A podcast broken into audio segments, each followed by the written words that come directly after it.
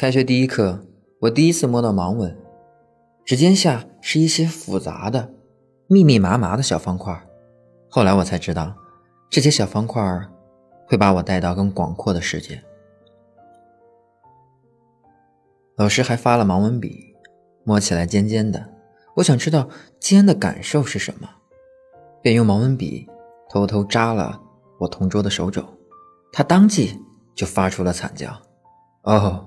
原来尖能够带来疼痛。现在想起来，当年爸爸送我去盲人学校上课的情形，都会笑出声。我叫阿坤，二十岁，视障人士，刚刚收到大学录取通知书。我的童年和其他正常小孩没有太多不同，我什么也看不见，却什么也不怕。爸妈把我当成一个正常的孩子养育，放任我出门乱跑。最早的记忆停留在四岁。那个时候，我总是跟着视力正常的小朋友一起玩，别人跑，我也跟在后面疯跑。小伙伴们还一起去别人家的菜园偷摘西红柿吃。家里曾尝试把我送进幼儿园，但终究是无法适应。不久，我便开始了一个人在家的日子。七岁那年，爸妈带我去湖南长沙的特殊学校面试，终于和正常孩子一样。我要开始念书了。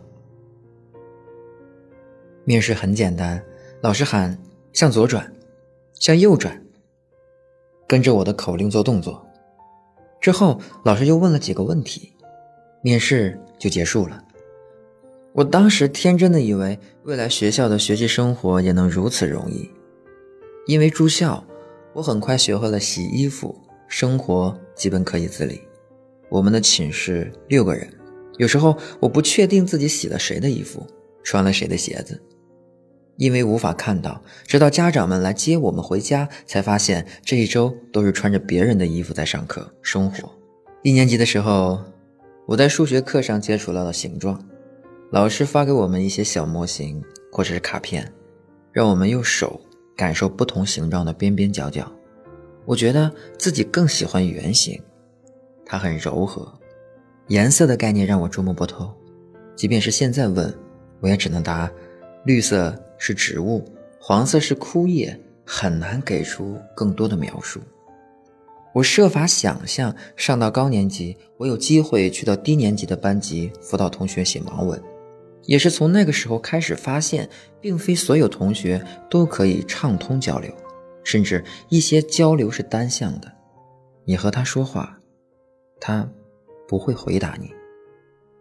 后来，我才从他们的家长口中得知，一些失明的孩子的童年几乎是一个人独自度过。出于安全的考虑，爸妈会把他们一个人关在家里。我意识到自己是特殊的，父母没有限制我，给了我自由的空间。我的爸爸是大学的思想老师，在外地教书。他回家的时间并不多，但每一次相处，他总是拉着我说：“不要死记硬背语文或者是英语，你要思考语言背后的意义。”当时只会嫌弃爸爸唠叨：“什么是语言背后？什么又叫做意义？小河才露尖尖角是什么？接天莲叶无穷碧又是什么？”我没有办法理解，我只能感受到风和水。水是哗啦啦的声音，风从远方而来，是掠过耳边的呼呼声。在学校里，我保持着每天奔跑两公里的习惯。学校的操场铺着盲人跑道，圆点的凸起表示弯道，长条的凸起代表直道。跟随着脚下的指示，我能跑上八圈。奔跑时带来的风，比空调里吹出的。更真实。除了和普通孩子一样要学习文化课，盲校里还有一门很重要的课程——定向行走。通过训练，我们可以运用眼睛以外的感官来确定自己在环境中的位置与其他物体之间的关系。我的生活半径因此不断扩大，从学校门口的小超市到几百公里外的城市。十五岁的时候，我第一次远距离独立行走。前往了离学校四点五公里远的公园。这是我精心挑选的路线，路途复杂，需要过马路、过桥，穿越地下通道，预计需要三个小时。我拿好盲杖，检查了手机电量，带上写了父母电话的纸条，出发了。手机的导航软件能够规划好适合步行的路线。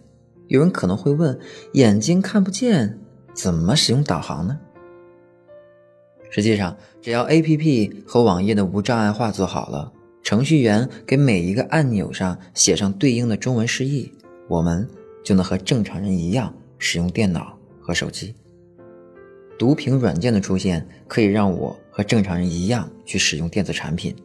原理很简单，就是真正意义上的点到哪里读哪里。即便是手机右上角的 4G 信号，电池电量也能被读屏软件读出来。当然，手机的指引只能提供一个理想的状态。读屏软件再厉害，导航再精准，对于视障人士来说，也无法提示哪个路口是红灯。还是绿灯？哪条马路上开了一条口子？一般来说，汽车的呼啸声离开两秒之后才可以穿过马路。那天马路上有施工，挖掘机的噪音太大，我没有办法通过声音来辨别车子方向和距离。当我穿过重重车流，终于安全地走上了一座大桥的盲道，终于松了一口气。我开始不自觉哼唱着歌，甚至想要不用盲杖，准备慢跑起来。快要到碰到风的那一刻，我撞倒了一辆共享单车。我感到疼痛又生气，甚至想把车直接扔到边上的湖里。妈妈总是教育我，要感恩这个社会，但遭遇这种事情，我的第一反应还是愤怒，甚至想小小报复一下。最终。我还是把自行车搬到了盲道之外。除此之外，那一次出行还算顺利。不久之后，我和另外一位视障同学尝试着一起乘坐地铁到高铁站。待乘高铁从长沙到湘潭，什么都不为，就体会下如何乘坐高铁。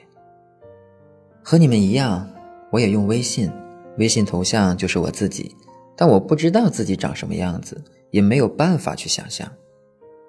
从初中的第一堂课计算机开始，我摸索进了一个奇妙的世界。它由一串串代码构成，不需要图像，也不需要色彩。我对编程产生了浓厚的兴趣。我听说盲人在 APP 的无障碍设计上更有优势，这让我感到很兴奋。有时候觉得好玩，我会试着做一个音频播放器。正常的门户网站会有很多图片。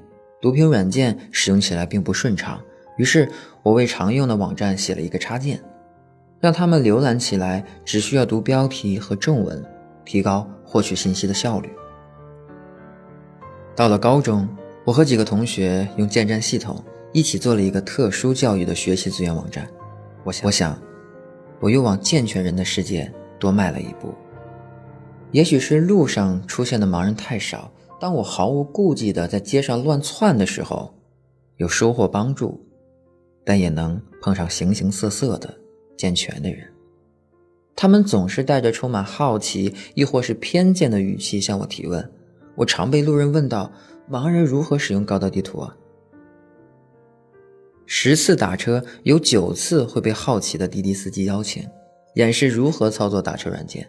我会尽量耐心的给他们解释。我尽可能的去展示视障人也能够很大程度融入正常人的生活，当然，也有些问题会让我们感到冒犯。还有一回，我下楼拿快递，被一个听起来五十岁左右的老太太追着，她喊：“哎，你给我算算命啊，我给你钱。”我只能无奈的解释，我在学校里面学的是和普通学生一样的物理、化学。不学算命，实际上高中的必修课我们都需要学习，和正常人一样需要做题、考试，最后参加高考。今年上半年，妈妈陪着我辗转各地考大学，我参加的是单招高考，需要去全国各个高校考试。最终，我收到了大学的电话录取通知。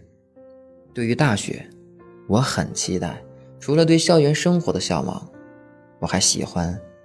那个城市的风。